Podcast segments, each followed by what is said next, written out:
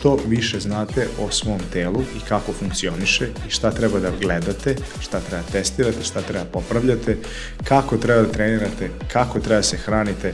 Informacija jednako sloboda izbora i slobode izbora ćemo izabrati više dobrih stvari za nas, a otkloniti više loših stvari za nas, to će uh, rezultirati boljim rezultatima. Savjetujem ljude da je magična pilula edukacija, da je magična pilula informacija o svom telu, jer a, što ja kažem, mi mnogo više muškarci znamo o našim kolima koje vozimo a, o, od, od našeg tela, kako naš mozak funkcioniše. Evo jedan savjet klincima koji me gledaju, koji razmišljaju o tome, nemojte da zbog nekog idola sa Instagrama ili zbog nekog bodybuildera da uzimate anaboličke steroide jer ćete ugroziti sobstvenu proizvodnju. Dopamin je volja za uzbuđenjem, za novim stvarima, za osvajanjem, hajde idemo da radimo, posao, avanture i tako dalje. Znači, to je dopamin. A, zbog, baš zbog toga je a, pad testosterona mnogo a, korelira sa depresijom i sa anksioznošću zbog tog inhibicije dopamina. Problem 21. veka je predostupnost dopamina zadovoljavanje našeg hormona, traganja našeg hormona, sreće, nagrade mozga i tako dalje. Znači, mi ga zadovoljavamo konstantno kroz upotrebu e, digitalnih mreža, kroz pornografiju, kroz, kroz e, procesiranu hranu punu šećera. Znači, to je sve nešto što podiže nivo dopamina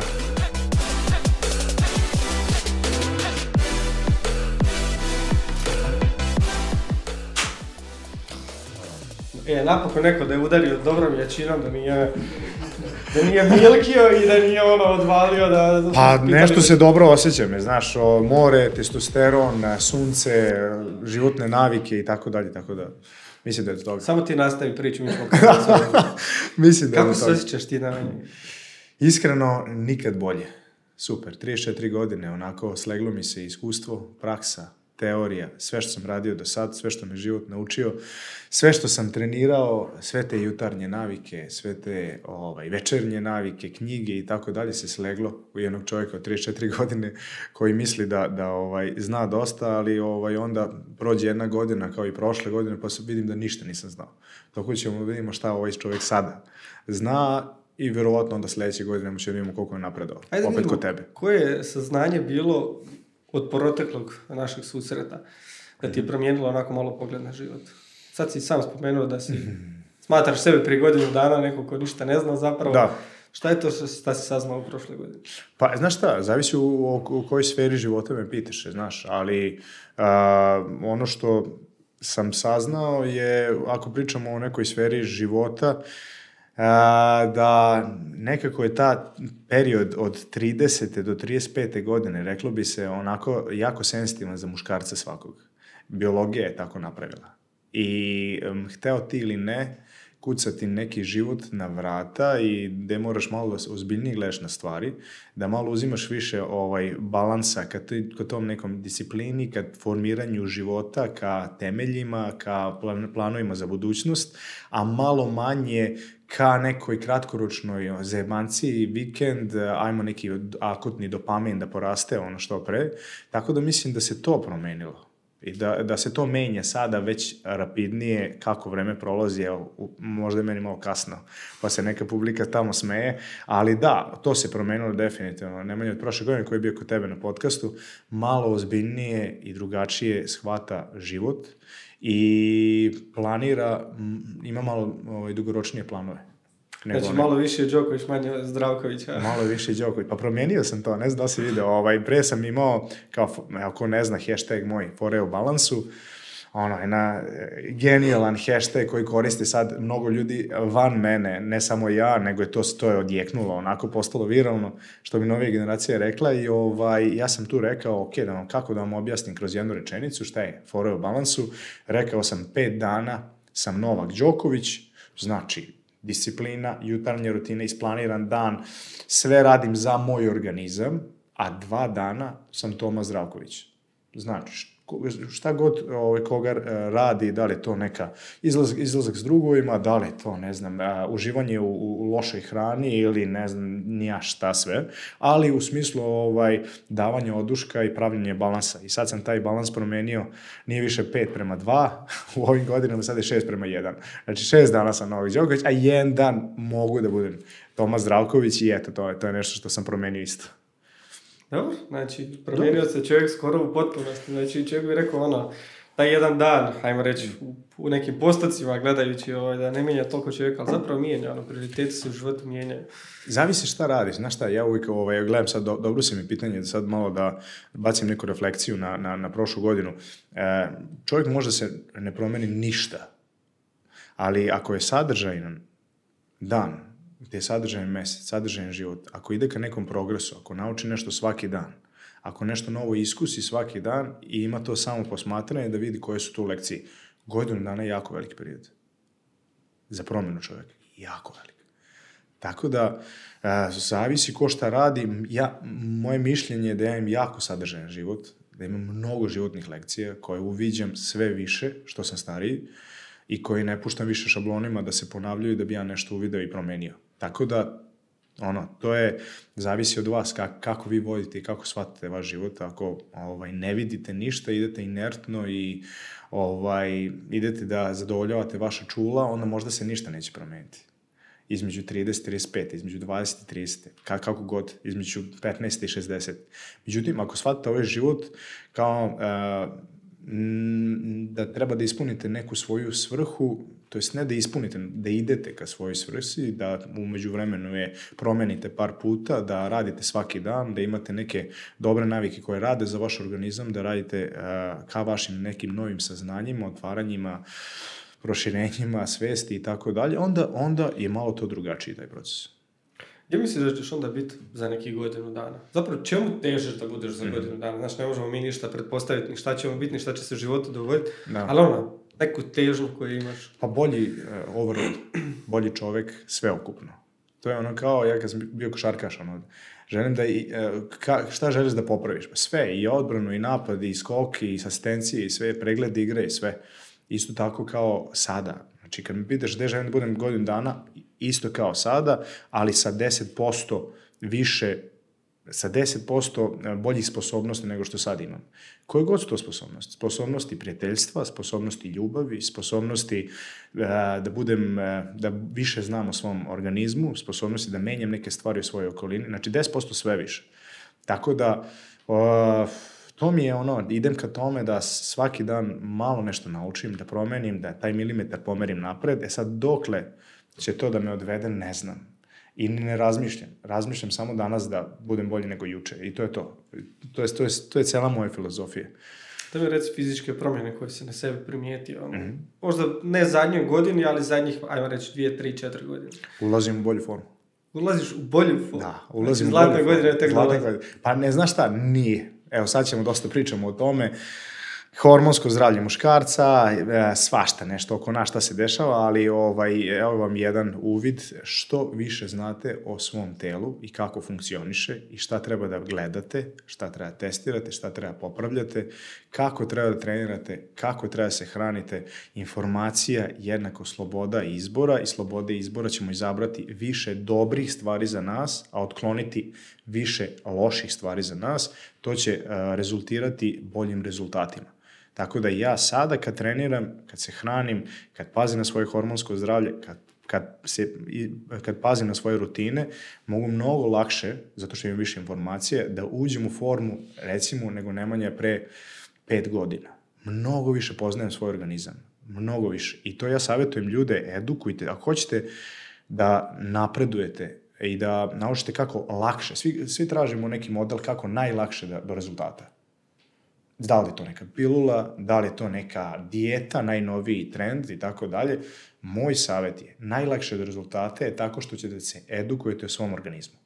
Kad vi znate informacije o svom organizmu, kakav vama trening treba, to je koliki intenzitet stresa da bi se vi adaptirali, to je mišićno narasli. Ili napravili neku drugu adaptaciju, povećanu izdržljivost, imunitet, bolji i tako dalje.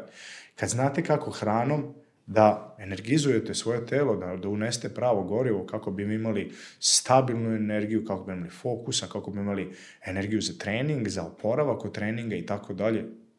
Onda kada a, imate informaciju kako da poboljšate san, a to utiče na mnogo drugih stvari i onda i kad imate informaciju kako da hormonski se uvedete u balans, napravite homeostazu u organizmu, da izgradite imunitet i tako dalje. Sve te informacije vam pomažu da vi pravite prave odluke i kad pravite prave odluke, kad se poslože te sve stvari, vi lakše mnogo dolazite rezultata. Znači, isti, ista osoba koja ima informaciju, koja ne ima informaciju, recimo neka case study, nemanje od pre 10 godina i nemanje sada, uh, mogu isto da treniraju i isto da se hrane, ali drugačiji lifestyle da vode i drugačije informacije da imaju. Ovaj, iako je 10 godina stariji, ljudi ona kao kakav sam bio pre 10-15 godina, da me vidiš i tako dalje. Znači, iako je 10 godina stariji, sa više informacije, sa više iskustva u svom telu, sa više uvida, će mnogo bolje da a, napreduje, iako rade isti trening, iako se isto hrane. Tako da savjetujem ljude da je magična pilula edukacija, da je magična pilula informacija o svom telu, jer a, što ja kažem, mi mnogo više muškarci znamo o našim kolima koje vozimo a, o, od, od našeg tela, kako naš mozak funkcioniše, e, kao, kako to utiče naše raspoloženje, kako, kako naš mikrobiom utiče na naše raspoloženje, našu endokrinologiju, našu energiju, naš, kako, naš, kako trening treba da, da se shvati u životu, ne, to je najbolja stvar za povećavanje kvaliteta i dugovečnosti, znaš, a ne za veći biceps ili kod devojaka veći gluteus i tako dalje. Ishrana, opet, mnogo povezana sa dužinom života, znaš, ko, da naučimo na naše telo, da pratimo taj ovaj, porast nivoa šećera u krvi, da ga osetimo simptomatski ili čak ako smo malo vešti u tome da a, uzmemo neki glukoz monitor pa da vidimo šta se tu dešava nakon svake... Ja imam plan već to da, da, da, ja imam taj biznis plan da, ovaj, pošto nema na našim prostorima, i vidio sam ima kompanija u Dubaju koja ima taj kontinuirani monitor glukoze koji je portabilni, znači nanosi se na regiju tricepsa i koji ti posle svakog... Ima ga i kod nas, samo što e. je, uh, samo ga mogu dobiti diabetičari. E, znam, to, govorim za opštu populaciju upotrebu. I imaš na aplikaciji telefona, to je najbrži kurs učenja o, o ishrani, brži od bilo kog kursa koji može da precision nutrition završi ili bilo šta. Da ti, na, znači imaš real time praćenje nivoa glukoze koji je jako, jako bitan parametar i mnogo povezan sa dugovečnosti ljudi i sa all cause mortality, sa svim uzročnicima smrti, znači u prevodu da skratim sve, što imate a, prosječno manji porast nivoa glukoze u krvi, duže ćete živjeti. Ljudi koji imaju prosjek, u proseku veći porast nivoa šećera krvi nakon svakog obroka, studije na 30 godina, ti ljudi manje žive u smislu povećavaju uzročnike hroničnih oboljenja. Da li je, da li je uh, stvar većeg, veće količine šećera u krvi mm. ili veće količine inzulina u krvi? Odlično pitanje. I jedno i drugo, pošto je uh, uzročno-posljednična. Uh, mislim, velike količine šećera u krvi u tokom dužeg perioda vode u insulinsku rezistenciju insulinska rezistencija, to je mitohondrijalna disfunkcija gde ne može više da ovaj naš organizam koristi na pravi način šećer, a, je ono prekursor, što ja kažem, diabetesa. Diabetes mellitus tipa 2, 10% svetske populacije, ozbiljen problem metaboličkog sindroma koji je često nerešiv, dok je insulinska rezistencija ovaj, rešiva promenama navike u životu, prvo promenama ishranom, pa onda promenom treninga, jer trening je jako povezan, to jest pravi telo više insulin senzitivnim, što je jako, jako bitno. I zbog toga se svim ljudima koji imaju ovaj problem apsolutno preporučuje trening snage. Znači, tu je mišićna masa detrimentalan marker da mi možemo... A ne kardio. A ne kardio, da, nego mišićna masa. Kad pričamo o mišićnoj masi, e, ljudi ne znaju, ali mišićna masa i snaga su najpovezanije dva parametra za dužinu života. Znači, ne zdravlje srca, ne zdravlje mozga, ne imunitet i tako, nego mišićna masa i snaga. Zašto? Test dinometra šake je mnogo bolji test dugovečnosti nego srčani pritisak. Nenormalno je povezan iz nekoliko razloga. E, prvo je metabolički raz, razlog zato što mišići e, imaju uh, ubrzani metabolizam, u smislu čine nas metabolički zdravim. Metabolički, kad kažem zdravim, to je onih trilion procesa koji se dešavaju oko naših ćelija i u dolasku, ovaj, pretvaranju energije u adenozin trifosfat. Druga stvar je uh, snaga je povezana sa uh, stopom padova nakon 60. godine, koje je najveći indirektni uh, uzročnik smrti na svetu.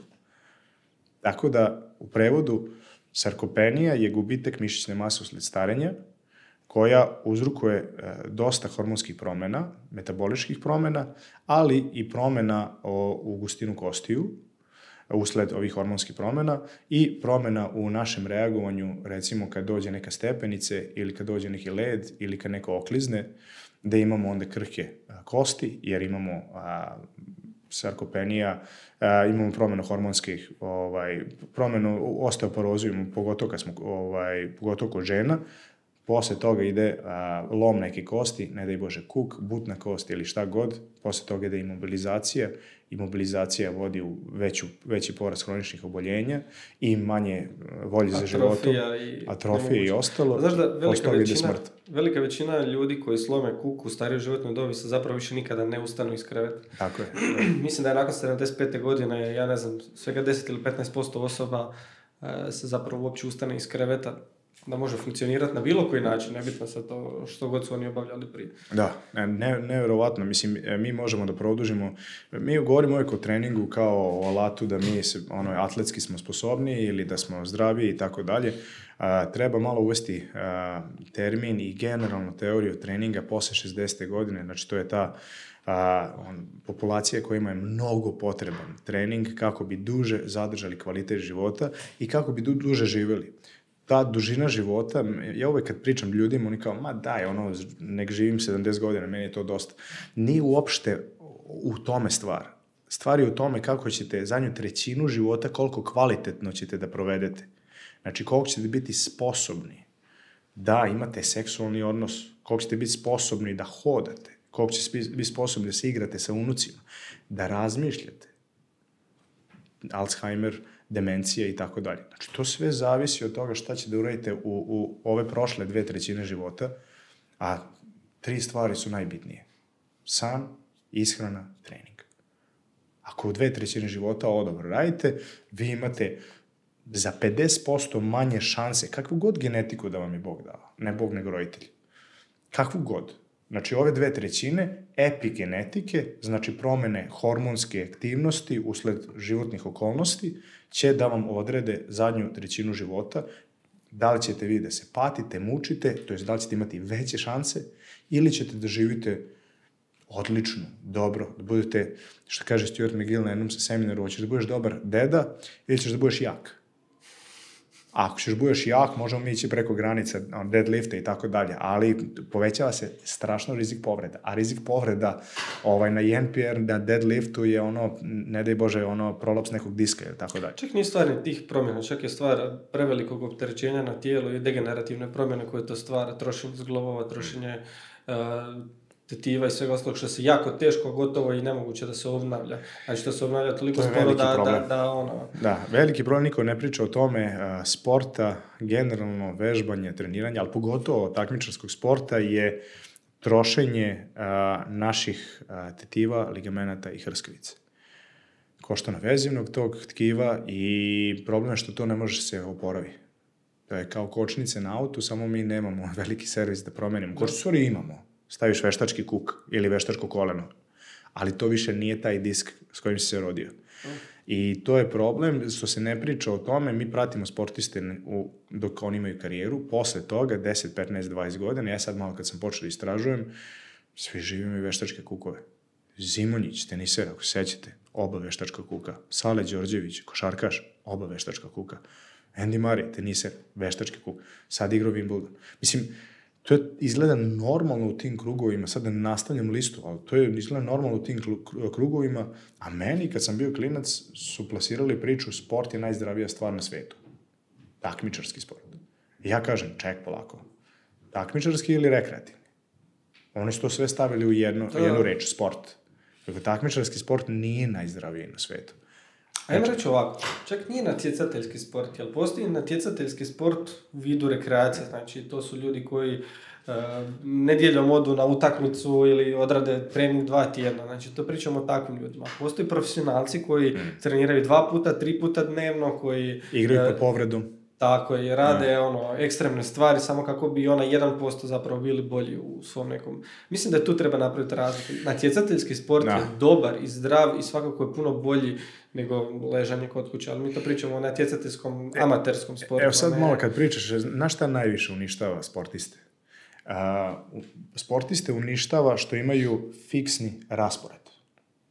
Znači njihovo, njihovo telo, oporavak, stres i oporavak je fluktuacija trening, stres, oporavak, odmor, trening, stres, oporavak, odmor, dođe povreda, ti se odmoriš dve, tri nedelje, imobilišeš nešto, sankcionišeš, napraviš malu prevenciju da se to ponovo ne desi, ideš ponovo, super. Da je tako funkcioniše, all good. Međutim, ti imaš stres, ne oporaviš se, a sutra ti je meč. Da. Ok, taj meč nisi oporavljen, zadobiješ blažu povredu, da kaže doktor dve nedelje da se skroz oporavi, ti kažeš kako dve nedelje ima za, dve ne, za, za, za nedelju dana meč. Ti ovaj, zaviješ tu povredu, igraš, napraviš iz mikropovredu makropovredu. Sad je već ozbiljan problem. Ali ti imaš mnogo bitan turnir i ne možeš da izgubiš poene. A nisi se ni oporavio i blago si povređen. E tu je sport.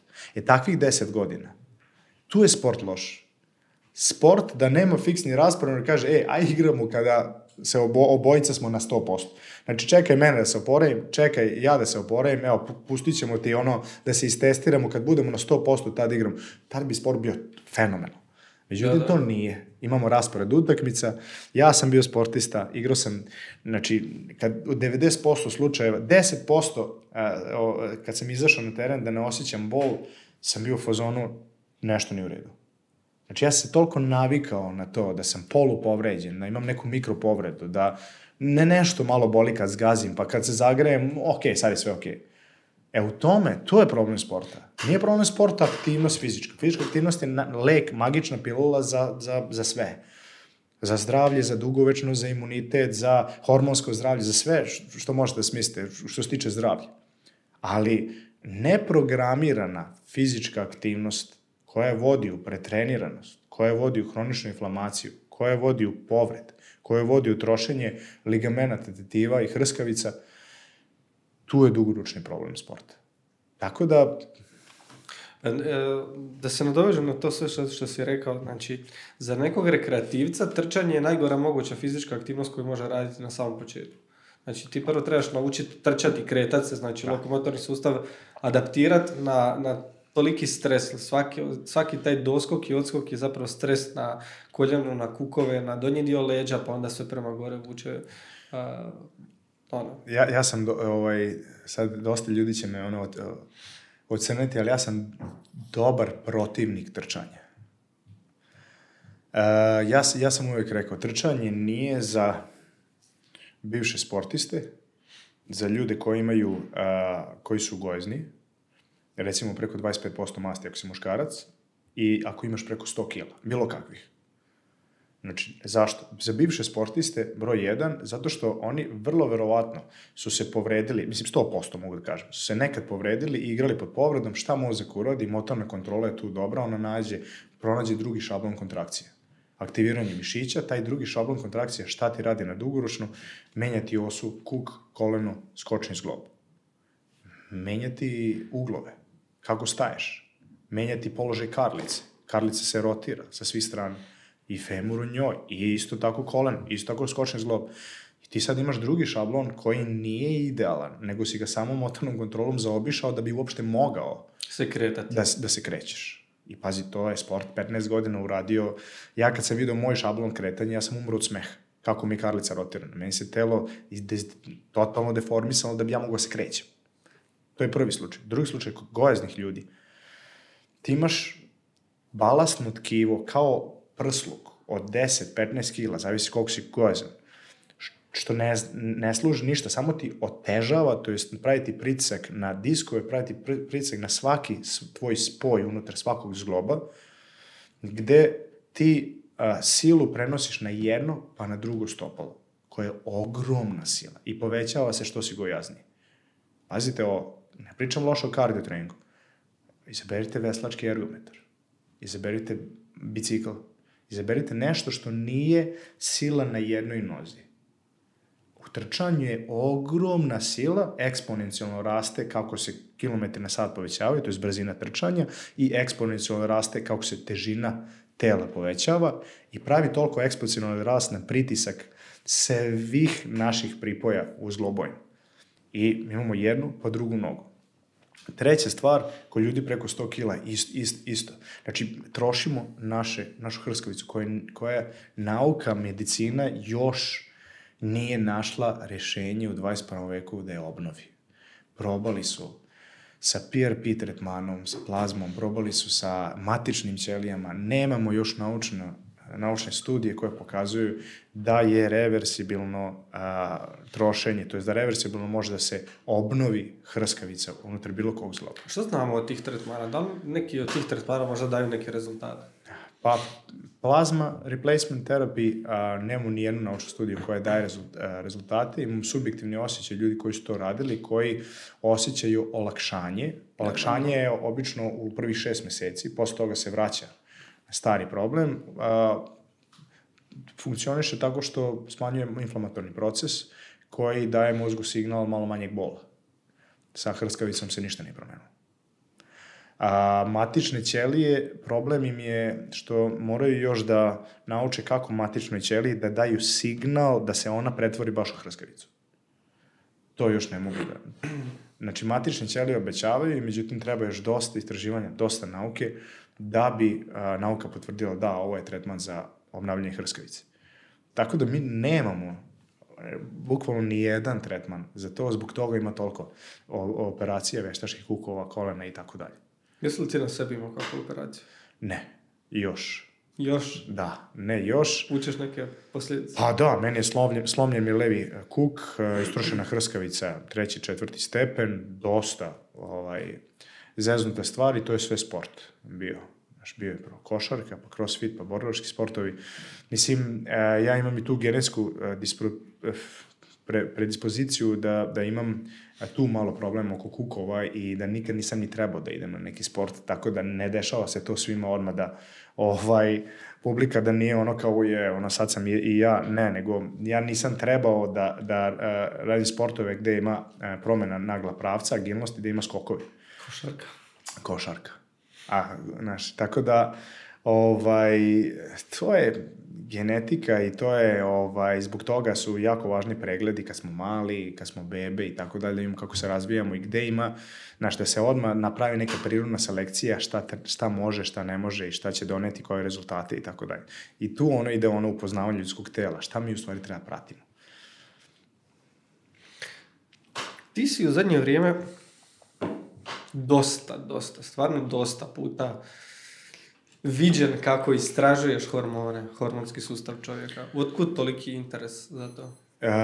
Uh, da, zanimljivo, pre više nikad nisam pričao ovo. Uh, pre 5-6 godina ja sam, došli su peptidi kao jedna stvar koja može da popravi performanse, koja može da popravi a, stimulaciju testosterona, koja može da, da te učini ne znam nija kakvim, to je bilo tada i na, isto kao i sada, ja, jako, jako malo se zna o tome u smislu nauke. Uh, ja to nisam bio edukovan apsolutno i ja kad sam pročitao aminokselina koja utiče na prirodni, prirodnost po stimulaciju uh, proizvodnje testosterona u, u ćelijama, ladigovim ćelijama u testisima, ja sam bio u fazonu čekaj, ajde da probamo ovo kad sam probao, probao sam rad 140 i probao sam još nešto, nije i butamoren, nego na L, setit ću se u toku emisije, i bilo je fantastično. U kom smislu? U smislu libida, u smislu treninga, u smislu vaskularizacije, u smislu oporavka od treninga, u smislu sna, sve. Međutim, niko meni nije rekao da peptidi utiču nenormalno na sobstvenu proizvodnju testosterona i da su modulatori hormonski. Znači, nije problem samo testosteron. Znači, endokrinologija je jako kompleksna stvar, gde kad pomeriš jedno, utičeš na, na pet drugih stvari. E, to se desilo i ovde. Ja sam posle 4-5 meseci upotrebe, kao, sad, sad mi je dosta, odlično zadovoljan sam, stao, gde ti, recimo, kad koristiš anaboličke steroide, to bodybuilderi dobro znaju i oni su svašta problem na svom telu, o, ti imaš tu e, PCT terapiju, post-steroid cycle, gde ti vraćaš svoju prirodnu proizvodnju tvojih hormona. Vraćaš na nekoliko načina, da li ćeš koristiti klomifen, da li ćeš HCG koristiti ili tako dalje. To ima procedura i to se zna od 80. godina. Međutim, za peptide se ništa ne zna. Meni niko nije rekao da ja treba da radim PCT za peptide. U mojoj glavi ja uzimam amikosiline, koji su modulatori testosterona i nešto što će mi doneti dobro stvar. I onda sam osetio gubitak libida, povećavanje vode, telesne vode, naravno, ovo, zbog proizvodnje estrogena, znači utiču, mislim, evo sad sve, sad, sad kako sam se edukovao, sad znam tačno šta mi se desi. Aktivirao sam nenormalno enzim aromataze koji, pro, koji iz testosterona uh, konvertuje u estrogen. Tako da sam estrogen podigao, tačnije estrogen drugi na estradiol, E2, kod muškaraca, a, testosteron svoj stimulaciju proizvodnje mnogo narušio, znači taj signal iz hipotalamusa, pa, pa hipofisa, pa gonadalna osa, tu sam dosta narušio stvari i jednostavno sam se loše osjećao, loš libido, loša energija za trening, manje mišićna pumpa, loš san. Jako se lako gojim, nabacujem masti, jako teško skidam masno tkivo sve simptomi niskog testosterona kod muškarca. I onda sam prvi put u životu krenuo da istražujem i sobstvenog problema i otišao i izvadio prvu krvnu analizu. I šta je rekla? Katastrofa. Peptidi, ne samo što su mi upropastili sobstvenu proizvodnju testosterona, nego što su mi upropastili lipidni status, koji je jako povezan sa zdravljem srca, jako. Znači HDL spustili, LDL loš holesterol, dobar holesterol, dobar holesterol bio dole, loš holesterol gore, trigliceridi gore, zamašćena jetra, AST, ALT.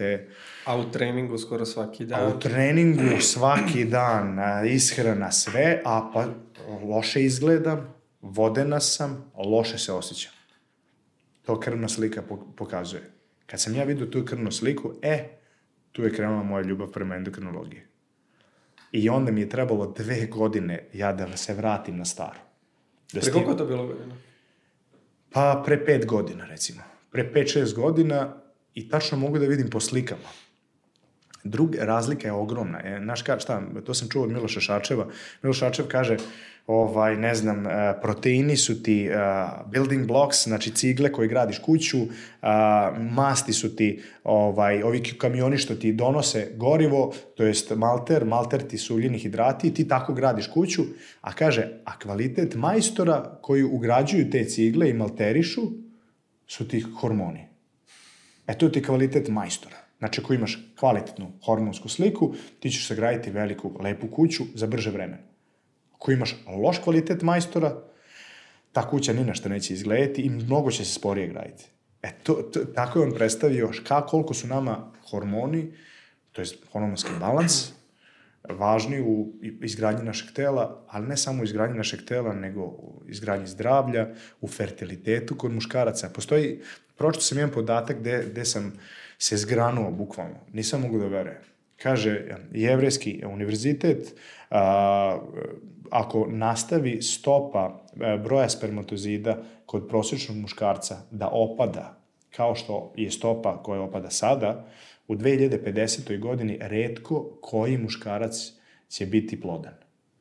Redko koji će imati broj spermatozida da dobije dete. 2050. Da je priča da naši djedovi su zapravo e, to jest generacija naših djedova u 70. godinama ima veću količinu testosterona nego prosječni 18-godišnjak danas. Da, to je neverovatno, tu se dosta stvari promenili, u zadnjih 20 godina 50, 45% slobodni testosteron je opao kod muškaraca, opao je stisak, test stiska šapke, što smo rekli da je, da je dosta važan parametar i dosta je povezan sa generalno snagom, sa testosteronom, sa dugovešnosti i tako dalje.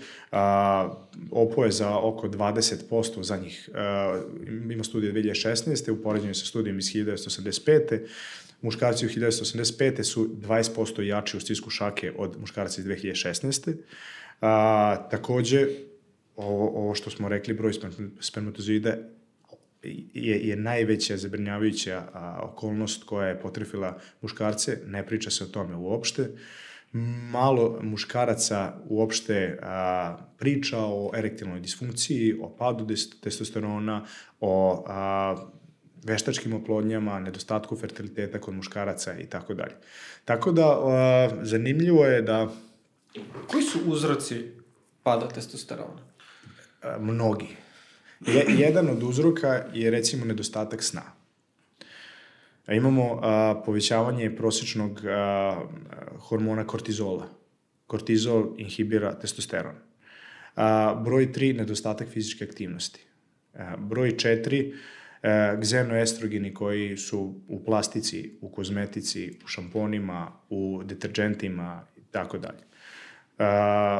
Xenoestrogeni su jako zanimljivi zato što su oni toliko slični estrogenu u telo, da se vezuju za receptor estrogena i prave pometnju u ljudskom organizmu. Mi ih unosimo konstantno.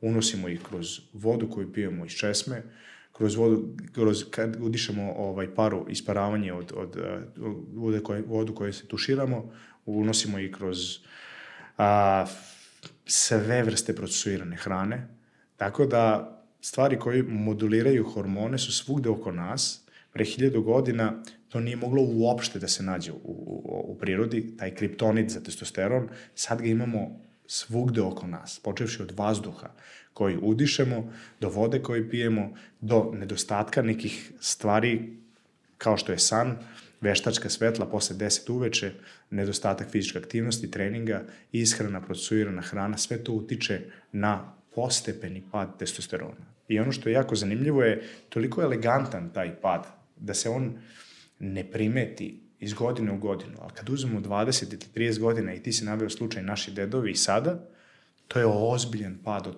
preko 50%.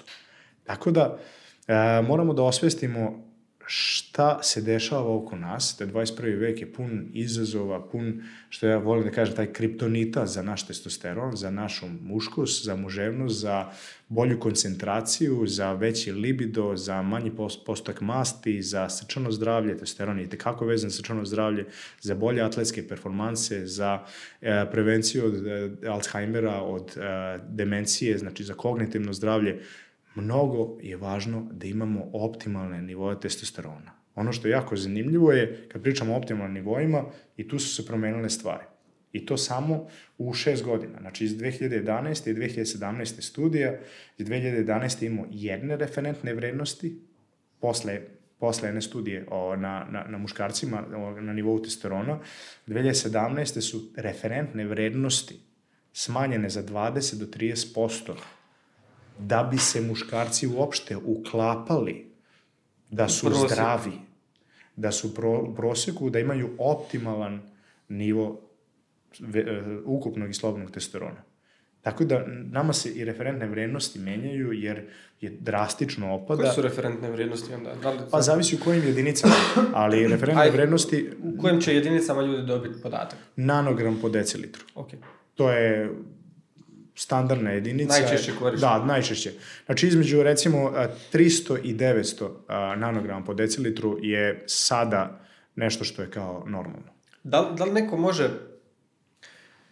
Ali, Ajmo reći okvirno prepoznat u koje granicama bi se nalazi. Da li je neko bravo, bliže 300 bravo, ili da. bliže 900? Ono što je ovaj, jedan jako ovaj, dobar savet je da uh, Nakon krvne analize, kad izvodite slobodno testosteron, ukupan testosteron, kad vidite u kojim ste okvirima, i gledajte, metrijske jedinice su različite, laboratorije imaju koriste da, nekoliko okay. Uh, metrijske jedinica, ovo je zastupljeno u Americi, ovi nanogrami po decilitru.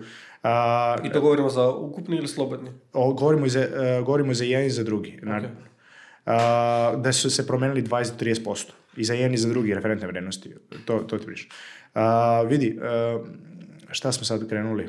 Pitanje je bilo, da li neko može posumnjati na to Aha, da se simptomi. nalazi bliže ovom, ovoj granici od 300 i bliže granici od 900? Ono što je jako dobar savet je da pored tih metrijskih ovaj, brojki koje ćemo mi dobiti krvnom analizom, vrlo lako, da imamo prepoznavanje simptoma. Ovo sad što si pitao, to je mnogo bitnije.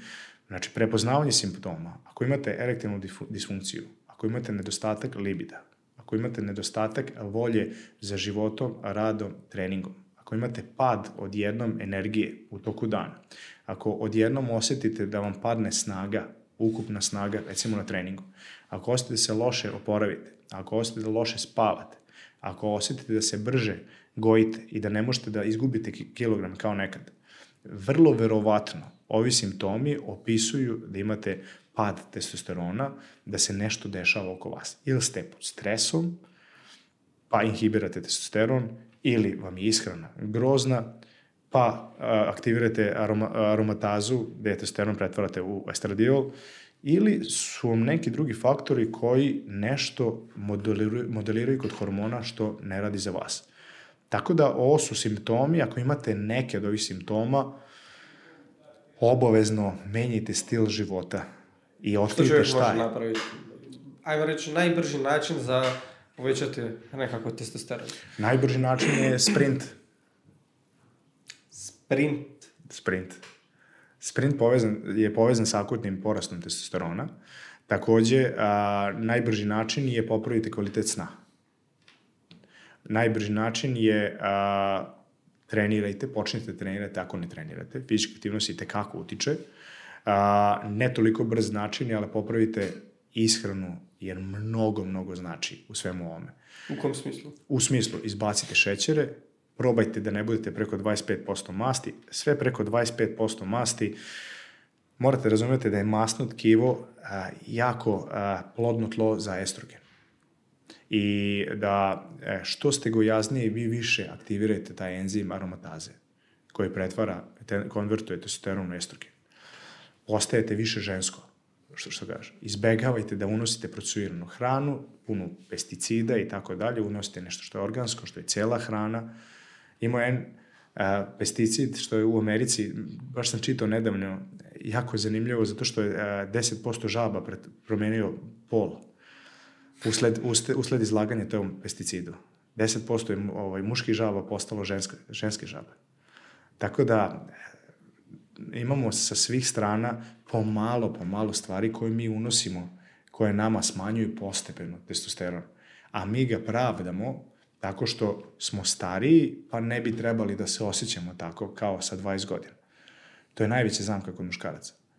Zato što mi mislimo već u 30. godini, u 40. u 50. da mi treba da budemo mnogo manji muškarci nego u 20. godini. Kako to izgleda kronološki? Ajde, ajmo neke omjere koje ljudi mogu očekivati, ajmo reći, u zdravog pojedinca, zdravog muškarca. Mm -hmm. Recimo, da se krećemo od 300 do 900, mm -hmm. kako bi trebao izgledati nekakav normalan prirodni ciklus s obzirom na godine po desetljeću? Znači, u 20 30 pa prvo i tako nekako do, da, do 70 Znaš šta, vidi, ovaj. U periodu, ono, teenage periodu mi imamo najveću proizvodnju testosterona i ono ja uvek kažem, znači tu oko 20. godine... Sorry što te prekidam. Uh, najveću proizvodnju, Tako. ali da li najveću količinu testosterona? Najveću količinu. Najveću proizvodnju, najveću količinu. I najveću količinu, Tako okay. je. Znači, mi smo laboratorija koji proizvode testosteron. Znači, to su muškarci od, 20, od 15 do 20 godina i ja uvek kažem, ovaj, e, klincima koji uzimaju anaboličke steroide u 20. godini, rekao, čoveče, šta radi? Pa ti, ti proizvodiš testosteron više nego što ti treba. Ti ga imaš na izvoz. I sad neko treba, i treba da, da uzmeš e, e, egzogeni testosteron koji će ti poremetiti endogenu proizvodnju, gde ćeš ti onda imati kasnije problem sa svojom proizvodnjom. Tako da, ono, evo jedan savjet klincima koji me gledaju, koji razmišljaju o tome, nemojte da zbog nekog idola sa Instagrama ili zbog nekog bodybuildera da uzimate anaboličke steroide jer ćete ugroziti sobstvenu proizvodnju koja jako ćete je teško povratiti. Znači, što ste mlađi, lakše ćete povratiti, što ste stariji, teško ćete, ali jednom kad je poremetite, kad poremetite tu osu, hipo, eh, hipotalamus, hipofiza, gonadalna osa, postoji serija problema koje mogu da se, da se jave, kao što sam ja poremetio sa peptidima. Tako da probajte da da vodite računa o ovim stvarima kao što je ishrana, san, životne navike, trening, da imate zdrav nivo testosterona jer ćete mi biti zahvalni jednog dana. A, testosteron opada posle 30. godine već, ali pomalo, posle 50. godine kreće, kreću kola da idu dosta, dosta dole. Međutim, mi smo sad novim studijama utvrdili da se to dešava mnogo ranije nego nekad. Nekada je tek posle 40. godine muškarac mogao simptomatski da oseti da ima manje testosterona i svega ovo što smo sad pričali nego kad ima 20 godina. Sada prijavljuju a, ovu simptomatiku i ljudi od 25 godina i ljudi od 22-3 godine, što je čudno i što se nikad nije desilo. Tako da a, ta kriva testosterona je drugačije izgleda nego nekada, što ti kažeš kod naših dedova, koji su tek posle 50. godine razmišljali o padu energije ili padu libida i tako dalje. Tako da sve imamo rastući broj populacije u stvari koji sa 25 godina već traži u Americi therapy replacement testosteron da idu kod ovaj, lekara da im prepiše to zato što oni ne proizvode svoj testosteron. Znaš što ostvaruje još dosta veliko utjece, pogotovo kod muškaraca ovaj, e, na sam testosteron, a to je previše izražena i prelako dostupna pornografija. E, tako je, jeste. Pa to je taj dopaminski burnout, znaš. Znači, dopamin je blizak rođak testosteronu i tekako i nauke pokazuje da znači, pri porastu testosterona da je korelacija sa porastom dopamina. Dopamin je volja za a, uzbuđenjem, za novim stvarima, za osvajanjem, hajde idemo da radimo, posao, avanture i tako dalje. Znači, to je dopamin. A, zbog, baš zbog toga je e, pad testosterona mnogo e, korelira sa depresijom i sa anksioznošću zbog toga inhibicije dopamina. Mi imamo dopamin kao nešto što je naj, najveći antidepresiv koji naše telo može da, da proizvede. Jako je povezan sa testosteronom. Tako da a, pornografija može da nam ponudi nešto što u fizičkom svetu nije a, dostupno, a to je 15 otvorenih tabova sa uh, 20 različitih devojaka koji uh, dopamin uh, nam raste ovako, mozak ne prepoznaje šta, šta je gde. I onda kad dođe životna situacija, to se baš i ne dešava tako, a naš mozak očekuje taj dopamin kao što smo dobili prilikom ovaj pornografije i to uništava mnogo seksualnih a, to to jest uništava živote ovaj mladih ljudi koji onako su dobri ovisnici o pornografiji takođe po, po, su pokazane dosta a, zanimljivih stvari što se tiče a, smanjivanja, to je skupljanja nekih moždanih a, regija pri gledanju pornografije na dugoročno. Tako da treba izbegavati to, treba biti umeren u svemu i znam da hormoni luduju u 20. godini i tako dalje, ali to nije, nije način da se ispraznimo, da gledamo pornografiju i da vreme provodimo tako. Nije zdravo za nas, nije zdravo za naše hormonsko zdravlje i pogotovo nije zdravo za naš mozak. Pa recimo to troši, to što si rekao kod dopamina, dobivamo dopamin, ne kako da kažem, nismo ga zavrijedili zapravo, bi ja rekao. Je. I onda gubimo zapravo želju za životom i za nekim životnim stvarima. Gubimo vrijeme za to traganje, za, za borbom, za istraživanjem, za ostvarivanjem sebe kao pojedinca, za postajanjem e, boljim i kvalitetnim i sposobnim, ajmo reći partnerom za razmnožavanje, ako ćemo se vratiti nazad skroz u neki primitivni jel, oblik e, i obrazac ponašanja. I zato ja mislim da je ovaj, to je jedan oblik društvenog ponašanja koji ne bi trebao biti toliko prihvaćen kao što je danas prihvaćeno u društvu, jer ostavlja, ja mislim, jako velike posljedice uh, i tragove na mlade muškarce, na pojedince koji su tek u razvoju, koji još uvijek nisu stekli, ajmo reći, toliku širinu da bi mogli takve stvari procesuirati uh, kao što se događa na samim tim. Problem 21. veka je predostupnost dopamina zadovoljavanje našeg hormona, traganja našeg hormona, sreće, nagrade mozga i tako dalje. Znači, mi ga zadovoljavamo konstantno kroz upotrebu e, digitalnih mreža, kroz pornografiju, kroz, kroz e, procesuiranu hranu punu šećera. Znači, to je sve nešto što podiže nivo dopamina vrlo lako i vrlo nam je dostupno. Nekada čovek, kao što ti kažeš, je morao mnogo da se potrudi za taj dopamin i tu mu je i nagrada bila i veća, jer vi što imate veću muku ili potragu za nečim što ćete ostvariti, nivo dopamina raste. Jedan problem kod dopamina je on isto kao šećer u krvi, kad naraste, on opada, ali ne opada do osnovnog nivoa, nego ispod. Kad imamo a, loš nivo dopamina ili nizak nivo dopamina, skloniji smo depresiji, anksioznosti, lošim mislima, sve je crno, hello darkness, my old friend. Tako da, a, za dopamin gledajte da se potrudite, da uradite nešto, znači namestite sebi neki cilj u toku dana, zbog toga su ono bitni da ujutru kad ustanete da imate neke ciljeve u tom danu. Svaki put kad ga ostvarite imaćete porast dopamina. Jedna stvar moram da kažem, koja je jako lako dostupna za porast dopamina, ali vrlo, vrlo čudno da ne ide taj dopamin dole, ispod osnovog, osnovnog nivoa, je hladan tuš.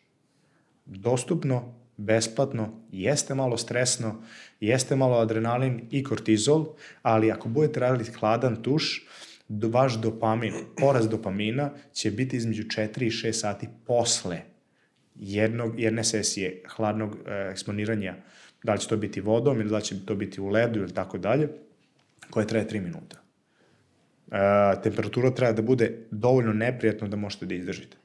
Kad uradite to ujutru, imaćete veoma visok porast dopamina koji će dugo da traje i koji neće da vam se obije o glavu u smislu da se taj dopamin kasnije spusti ispod osnovog nivoa pa da budete u downu ili u u, de, u depresiji. Znaš kako se ja sebi to percipirao sa hladnim tušem dopaminom? Mm -hmm. Znači, kada hladnim tuš obavimo, to je toliko neugodna situacija i neugodno nam je uopće bivati u tome. Znači, to nije nešto što će nama izazvati skok dopamina i nije nešto što će nama izazvati nekakvu ono, e, ekstazu u smislu da ćemo mi biti sretni što smo mi uletili u hladan tuš. Naravno, nakon nekog vremena ti sam sebe na to natjeraš da, na takav da. način Brat. i veseliš se tome, ali veseliš se zapravo svemu onome što dolazi poslije. Jer taj hladan tuš ti zapravo spusti taj nivo uh, baseline dopamina toliko nisko da i ona mala neka akcija, neka malo zadovoljstvo će ti podići već taj dopamin vrlo lako. Mm -hmm. Bar sam ja sebi tako, na primjer, percipirao tu situaciju oko toga.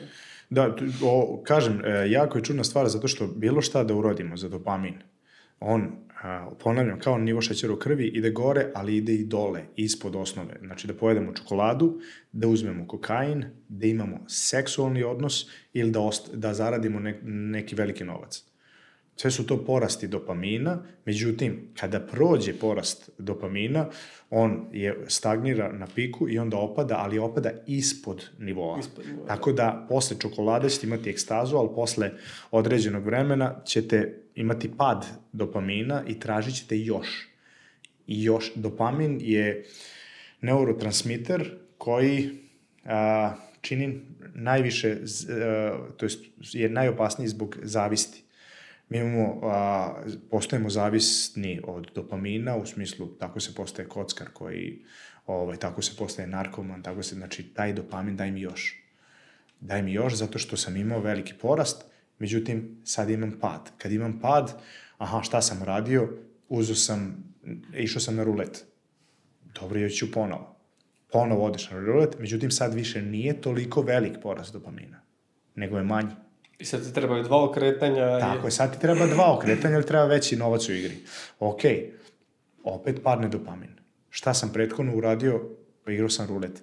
Znači, sad treba sve više da ja novca uložim ili da imam veće obozbiljenje da bi ponovo dostigao taj nivo na koji sam se adaptirao, navikao o kojem mozak očekuje. I tako se postaje. Na kraju mi ni nemamo skog dopamina, nego smo samo zavisni. Da o tome. Tako Jer da... možemo dosegnuti tu količinu dopamina koja bi nam izazvala, ajmo reći, neko zadovoljstvo, iako čak dopamin nije uh, hormon zadovoljstva, to je više oksitocin, tako, tako je. Serotonin, oksitocin. Serotonin, oksitocin, da. tako je, a dopamin je zapravo taj koji nas tjera da tražimo to zadovoljstvo. Tako je, to je taj motivirajući ovaj neurotransmiter koji daje signal između dva neurona u mozgu da mi idemo u potragu. Znaš što mi još zanima, kad smo kod tih svih hormona i kad smo kod testosterona još uvijek, e, zanima me koliko prednost muškarci imaju zbog veće razine testosterona u odnosu na žene? Veliku. Pitam te sad s jednim ciljem. Zato što mi danas imamo uh, muškarce koji su odrastali pod tolikom količinom testosterona. Znači, odrastali su i odrasli su odrasli muškarci. Znači, ajmo reći, stekli su sve fizičke komponente da budu reproduktivno sposobni, mm. odnosno da imaju određenu količinu testosterona kako bi mogli, uh, ajmo reći, se deklarirati kao muškarci. I onda se oni deklariraju kao žene mm -hmm. iz XY razloga, iz XY uh, zakona koji to dopuštaju. I onda se oni mogu, imaju pravo natjecati u sportovima gdje su žene. Da, i vidio si kako prolaze onda ti muškarci ili da, da bolje po navodnicima okay. žene. Kako, kako da. god se oni deklariraju, znači to van svega što mm. god oni žele i kako god oni imaju percepciju ovog svijeta, znači to svako ima pravo na svoj odabir. Ali mene zanima koliko su takvi ljudi u prednosti zbog testosterona kojeg su imali prilikom odrastanja, odnosno da. sazrijevanja muškarca. U velikoj, velikoj prednosti. Znači, veliko, na testosteron jako korelira recimo sa eksplozivnom snagom. Jako korelira. Zato su ga sprinteri 80. i 90. godina, ako sećaš svih onih Ovaj, ne sjećam se, nisam bio rođen. A nisi bio, a pa dobro, Ben Johnson i ostali. Znači, imali su velike afere ovaj, kad je su uvatili ruskog naučnika nego kad je prebegao u Ameriku pa je sve priznao i za ruske atlete i za američke i tako dalje. Tako da ovaj, korelira strašno sa atletskim performansama, sa oporavkom, sa ukupnom snagom, sa eksplozivnom snagom, što sve korelira u rezultate u sportu. Ono što je jako dobar podatak, što sam slušao na jednom suđenju u Americi, sad kako se sude, da li smeje, da li ne smeju ovaj, da sankcionišu, to je da uvedu uh, muškarce u ženski sport koji se deklarišu kao žene, je kod plivanja. Uh, bilo je ovaj, uh, slučaj da je svetski rekord, to jest, uh, da, svetski rekord plivanja je u, u, kod žena uh, oborilo sa 17 godina, znači muškarci koji su imali 17 godina, tipa 3.500 njih je preplivalo, ovaj, je preko tog ovaj, svetskog rekorda.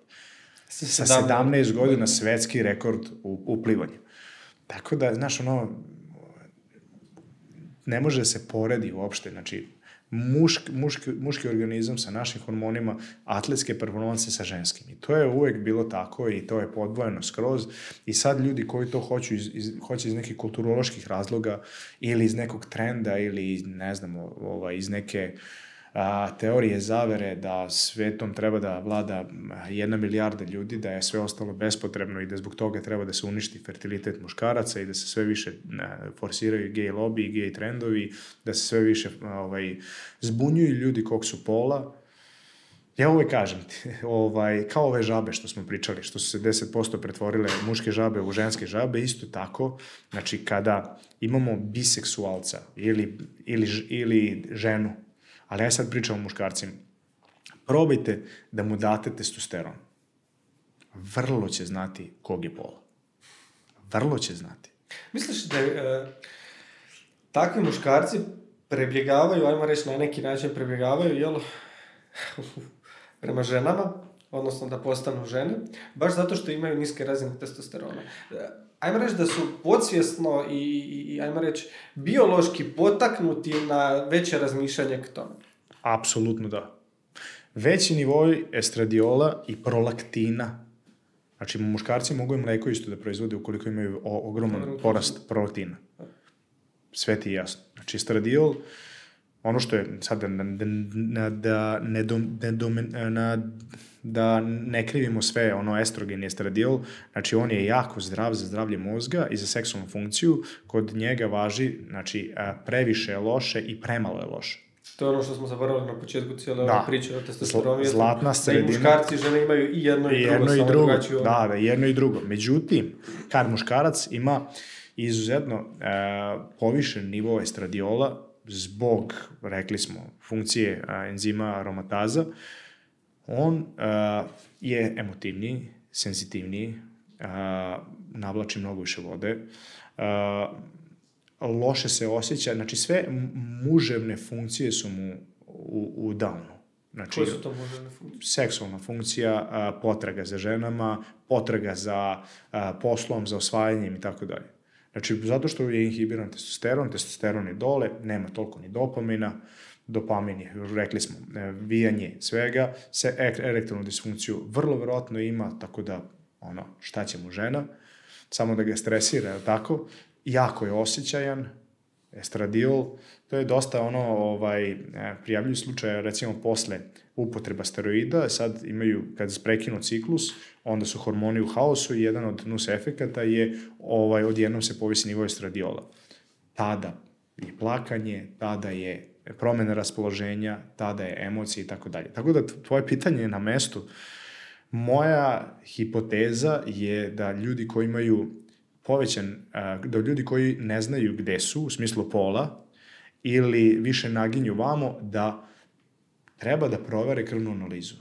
Ako krvna analiza pokazuje ovo što sam sad rekao, znači nizak nivo ukupnog testosterona, nizak nivo slobodnog testosterona, visok nivo sex hormone binding globulin, SHBG, visok nivo prolaktina, visok nivo estradiola i, i progesterona, vrlo, i visok nivo naravno kortizola, vrlo verovatno, vrlo verovatno, da taj muškarac koji razmišlja da li muškarac ili žena, da primi neku terapiju ili da promeni životne navike i da promeni taj, a, tu analizu krvnu, da bude visok testosteron, ali slobodan, znači ma, manje SHBG koji ga veže, nizak, to jest u granicama estradiol, da je ni, ni previše nizak, ni previše visok prolaktin da je u granicama, kortizol da smanji, e, vrlo verovatno je da će drugačije da razmišlja, u drugom smeru. Šta misliš o suplementaciji? Pripravak koji pospješuje, ajmo reći, razinu testosterona. Kod muškaraca, recimo, da. neko, neko, neko sad, evo, ok, e, moramo staviti odmah limit e, da ljudi jednostavno znaju da prije bilo kakve suplementacije izvadi krv dokaže da imaš manjka ili da isi u nekoj donjoj granici kojem ne želiš možda biti ili bih htio povećati iz bilo kojeg razloga. Da li ima smisla uopće i što možda pokazuje neke rezultate blagog povećanja, a ne nekog skoka koji će remetiti normalnu proizvodnju testosterona? E, suplementi za optimizaciju hormona, e, pogotovo testosteron boosteri čuveni, a, većinom ne rade vrlo malo nauke, a, dosta istraživanja, međutim vrlo malo rezultata naučnih istraživanja koji kažu da podiže nivo serumskog testosterona. Ono što studije neke tvrde da je, a, neki suplementi podižu libido gde se onda veže, uh, aha, libido je podigno, znači nivo testosterona. Ne, nije tako, znači kad su radili studije koji su merili krvnu analizu, serumski testosteron, nije se ništa promenilo, to pričam sad o jednom suplementu na koji su svi pomislili kad smo ovo pitanje pokrenuli, a to je Tribulus terrestis. Bugarska biljka koja podiže nivo testosterona. Apsolutno netačno. Nijedna studija nije to pokazala, bila je jedna studija, međutim u toj studiji vrlo jasno se vidi da se pored tribulus terestisa uzimali još dva, dve sastojke. Jedan sastojak je prekursor dehidrotestosterona koji je zabranjen, naravno, i to je uticalo na povećanje serumskog testosterona, a ne tribulus terrestis. Oni su samo spakovali studiju da ovaj, pokažu da je tribulus u stvari ovaj, to. I to se i dalje prodaje. Tako funkcioniše naš, naš marketing, prodaja suplemenata i tako dalje. I dalje ćete čuti svi uzimaju tribulus zato što mi to podiže testosteron. Apsolutno nije istina. E, imamo dokaze za cink, ali ako smo u deficitu cinka. Imamo dokaze za magnezijom, ali ako smo u deficitu od magnezija. Imamo Dobre, dokaze ali, za vitamin D. Možemo pronaći dokaz u, kad imamo nedostatak cinka, magnezija, vitamina D, poboljšanje generalno kompletnog hormonskog statusa, ne samo testosterona, znači, ako nam je to u nedostatku, iz razloga zato što su to sve substance koje su nam potrebne za stvaranje ili za određene dijelove koji utječu na stvaranje e, samih hormona. To je e, dosta je kompleksno, zato ja gledam, znači, suplementacija. Evo recimo, ja uzmi primjer omega-3 masnih kiselina. Oni su antiinflamatorni. Gasi inflamaciju. Hronična inflamacija, imamo e, tri glavna citokina koji su markeri inflamacije, su IL-6, IL-1 beta i e, TNF alfa. To su tri markera koje mi možemo da izmerimo, koji, te, koji ako su povećani pokazuju da si u hroničnoj inflamaciji. Hronična inflamacija direktno utiče na Leydigove ćelije u testisima da manje proizvode testosteron. U prevodu, smanjimo inflamaciju omegom 3 masnim kiselinom, suplementiranjem, podigli smo indirektno proizvodnju testosterona. Znači, postoje suplementi, kao što je Tonkat Ali, kao što je Fedođija agrestis, kao što je turkesteron. Imamo dosta još nekih suplemenata, neću sve da otkrivam, zato što je to, ovaj, pripremamo jedan suplement koji će da bude sveobuhvatan i koji će da ima smisla i koji će da radi po mehanizmima naše te ose, hipotalamusa, hipofize, gonadalna, ta osa, HPTA, gde će da a, u jednu ruku stimulišu taj enzim koji pretvara testosteron u dehidrotestosteron. Dehidrotestosteron je najandrogeniji vrsta testosterona. On se 3 do 5 puta jače veže za receptor, androgeni receptor. I jednostavno ga pretvara jedan enzim, enzim koji se 5-alfa reduktaza, testosteron pretvara u dehidrotestosteron.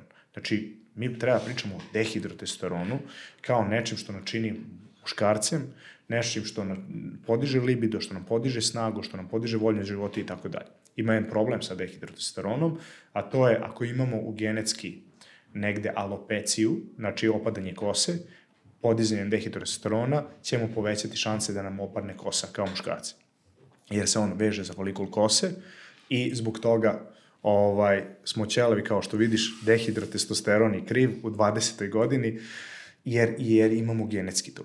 Tako da, a, to, to su neki suplementi koji indirektno utiču na proizvodnju testosterona. Kad kažem indirektno, znači smanjuju, inhibiraju aromotazu, to je pretvaranje i konverziju testosterona u estradil i aktiviraju a, enzim 5-alfa reduktaze koji pretvara testosteron u a, dehidrotestosteron.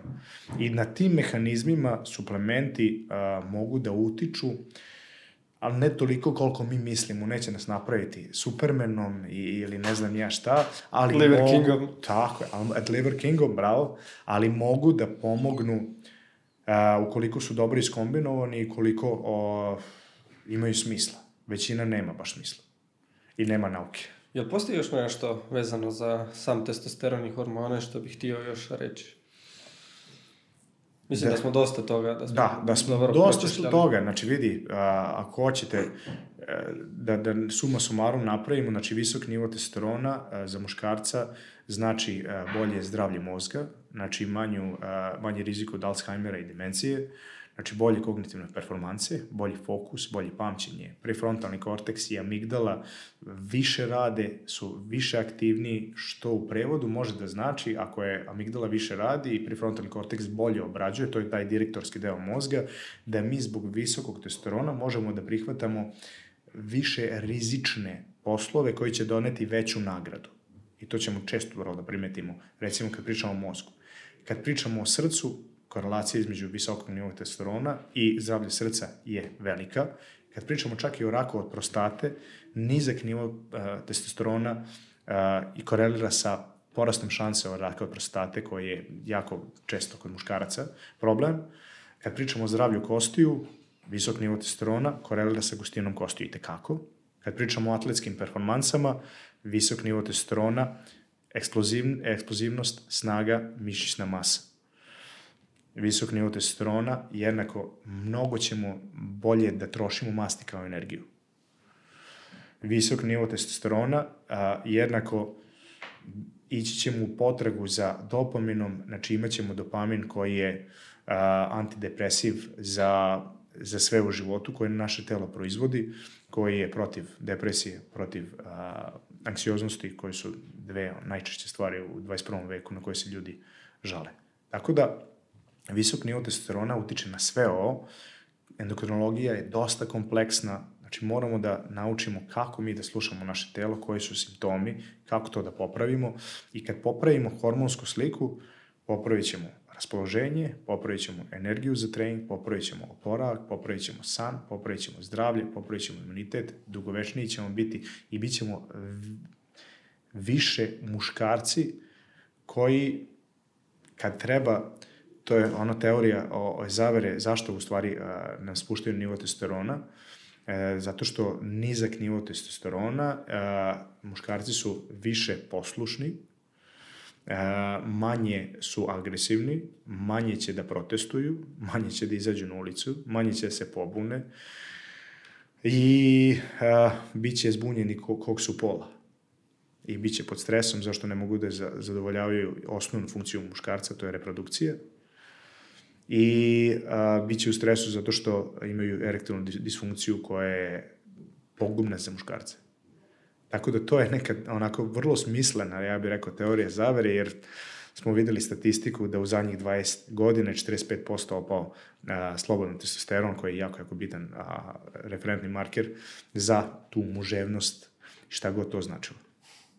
Nemanja, s obzirom da smo dosta ograničeni s vremenom, a zbog toga mi je jako žao, ali nema veze, uvijek ovaj postoji treći tvoj dolazak ovdje u podcast. Tako. Ja ću te zahvaliti zapravo što si uopće se javio, da si usput ovdje pa da uspijemo snimiti ovu epizodu, jer ovo je, ja mislim, jedna od uh, odličnih, odličnih polazičnih točaka za sve one koji razmišljaju o testosteronu u bilo kojem obliku, bilo da razmišljaju da imaju nedostatak ili da razmišljaju o nekakvoj nadom, nadomjesku, ali za sve one koji e, žele saznati e, nešto više informacija o vlastitom hormonalnom statusu, znači tu su i žene i tekako koje mm, mogu imati e, jako puno koristi od slušanja tebe, pogotovo u posljednje vrijeme gdje si puno više zaglibio u tu jesam, sferu. Jesam, da. Ovaj, siguran sam i zbog osobnih razloga, ovaj, jer si imao iskustva negativnih u ovom slučaju. Tako da... Još za kraj hoću da kažem da uh, postoji terapija koja je sad jako popularna u Americi i u svetu, do, tek će da dođe kod nas. Zove se therapy replacement testosteron. Ono što je, uh, vam savjetujem da probate sve moguće stvari da optimizujete svoju proizvodnju testosterona a to su promene životnih navika. Celu emisiju smo pričali o, baš o tome. Pre nego što pribegnete nekim rešenjima koji su prečice i koji su, nema, nema nazad rešenja, a to je therapy replacement testosteron ili poznati TRT. Jer jednom kad počnete da primate terapiju TRT-a, vi morate da znate da ćete posle kraćeg ili dužeg vremena da skoro, skoro skroz ili skroz ugasite sobstvenu proizvodnju testosterona u testisima. I nema posle neću više. To je potpisivanje ugovora doživotno. Tako da pre nego što vam dođe to, ako vam dođe, nadam se da neće, ja podržavam ovo, ali tek u 40. 50. kad kome treba, probajte da se potrudite da što više stvari radite, kao što smo pričali u ovom podcastu, da imate optimizaciju vaših hormona, da ste u balansu, da vam je testosteron na gornjoj granici, da vam je stradiol kontrolisan, jer ćete se tada mnogo, mnogo bolje osjećati, a da ne pričam da ćete mnogo tren, bolje trenirati, spavati, oporavljati se, zdraviji biti i tako dalje. Ne znam, znaš ko je Paul Check? Kako ne, da. E, Check, ostavi... Check Institute. Tako je. Ostavit ćemo to ime o, ovaj, ljudima koji su došli do kraja ove epizode, čisto da ga istraže na ovu temu. Stara škola.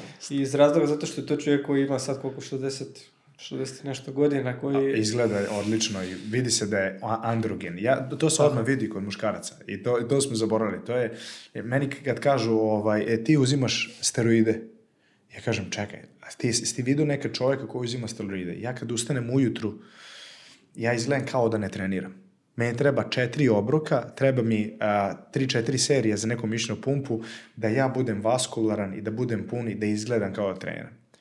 Ovaj što uzima steroide, on kad ustane ujutru, već mu je srčani pritisak, već mu je pumpa, već je pun glikogen, sve mu je namešteno. Znači, nije to baš tako kao što mislite. I to uvek volim da spomenem. Nemanja, hvala. I drugi put.